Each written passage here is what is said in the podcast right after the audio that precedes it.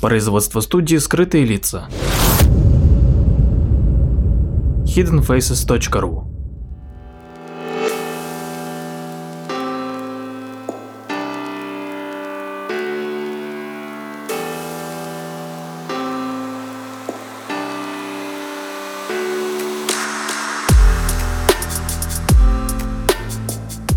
Здравствуйте, с вами Владимир Марковский и очередной выпуск передачи «Прожектор восприятия».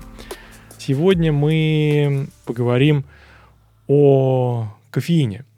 И на эту тему меня натолкнул один интересный факт. Оказывается, в 1911 году состоялся судебный процесс правительства США против Кока-Колы, который, к сожалению, закончился ничем, поскольку юристы у компании Coca-Cola довольно грамотные, и это противостояние началось в 1909 году в Ист-Ридже, который находится в Теннесси, где агенты Федерального бюро расследования остановили грузовики из Джорджии и обвинили компанию в нарушении закона о чистоте продуктов питания и лекарственных средств так как в их напитке, в Кока-Коле, содержался очень вредный ингредиент – кофеин.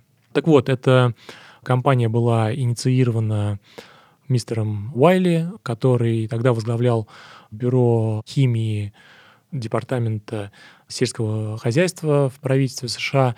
На этом процессе он э, заявил, что кофеин — это ужасный наркотик, который изнашивает человеческий организм.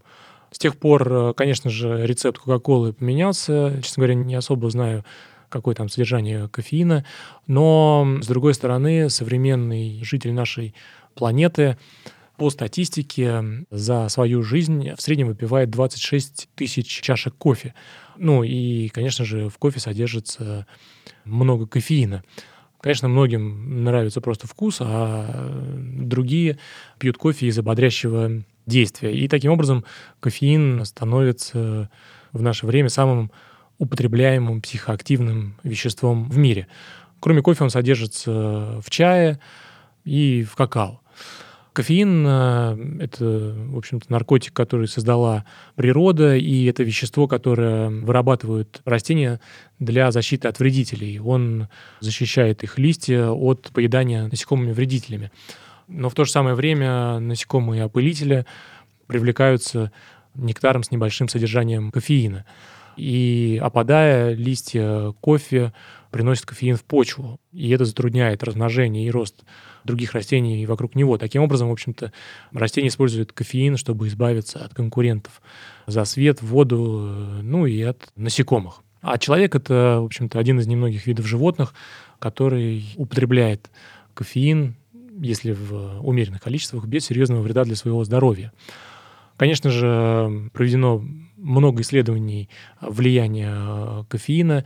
В частности, э, ученые обнаружили ряд генов, которые влияют на то, как кофеин воздействует на организм каждого человека.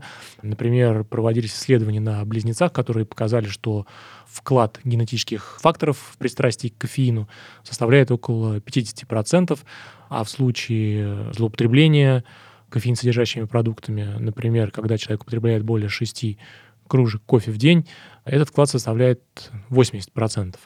Возникновение побочных эффектов от злоупотребления кофе и синдром отмены также связаны с генами. Кофеин очень быстро разлагается в организме, примерно 15% от принятого количества разлагается за один час, и пиковая концентрация кофеина в крови возникает через 30-60 минут после употребления. А обычный период полураспада кофеина у взрослого человека колеблется между двумя и десятью часами, в среднем составляя около четырех часов. И эта большая разница объясняет, почему некоторые люди могут выпивать большое количество кофе без особого эффекта, в то время как другие чувствуют себя возбужденными и беспокойными и тяжело переносят кофеин. А, и, кстати, курение стимулирует активность ферментов, которые участвуют в метаболизме кофеина. Поэтому курильщики имеют на 50% более высокий уровень метаболизма по сравнению с некурящими людьми. И это означает, что они испытывают действие кофеина в течение более короткого времени и, соответственно, по возможности выпивают больше напитка для корректировки потребностей. Ну и комбинация кофе плюс сигарет э, очень распространена.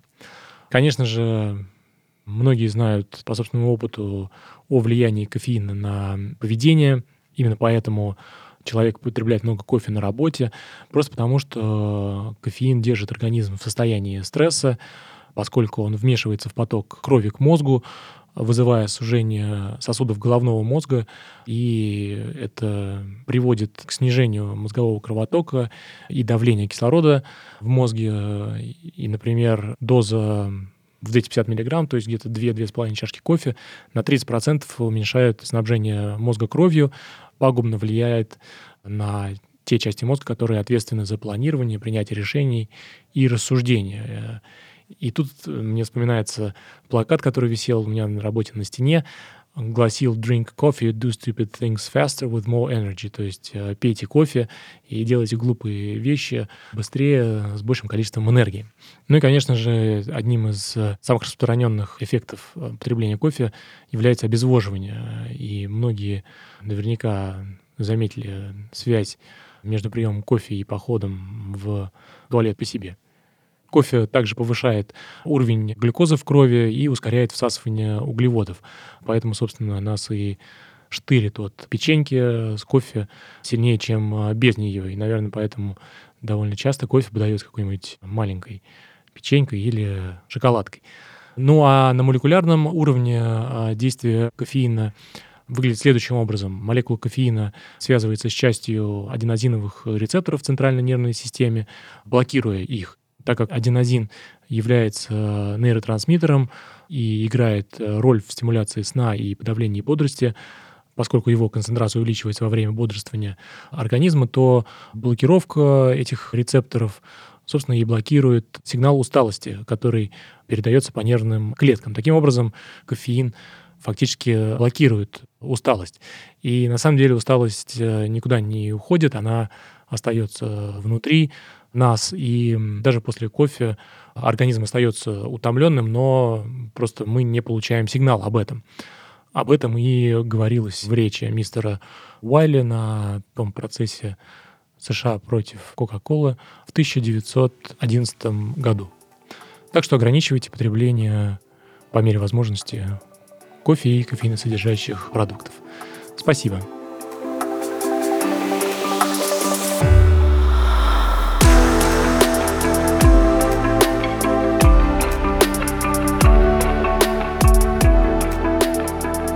Подписывайтесь на наш инстаграм подкаст студио в одно слово о на конце. Ищите нас в социальных сетях по названию сайта hiddenfaces.ru. Слушайте наши подкасты бесплатно на сайте hiddenfaces.ru, а также в приложениях SoundStream, Яндекс.Музыка, подкасты от Apple и Google Podcast в приложениях для Android.